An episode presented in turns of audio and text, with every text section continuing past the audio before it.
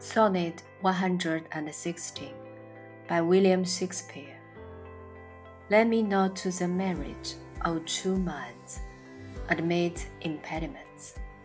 Love is not love which alters when to alteration finds, or bends with the remover to remove. Oh no, it is a never fixed mark that looks on tempests and is never shaken.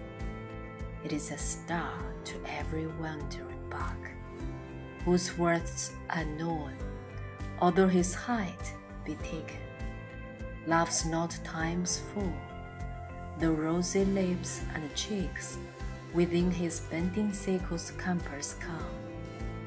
Love alters, not with his brief hours and weeks, but bears it out even to the edge of doom.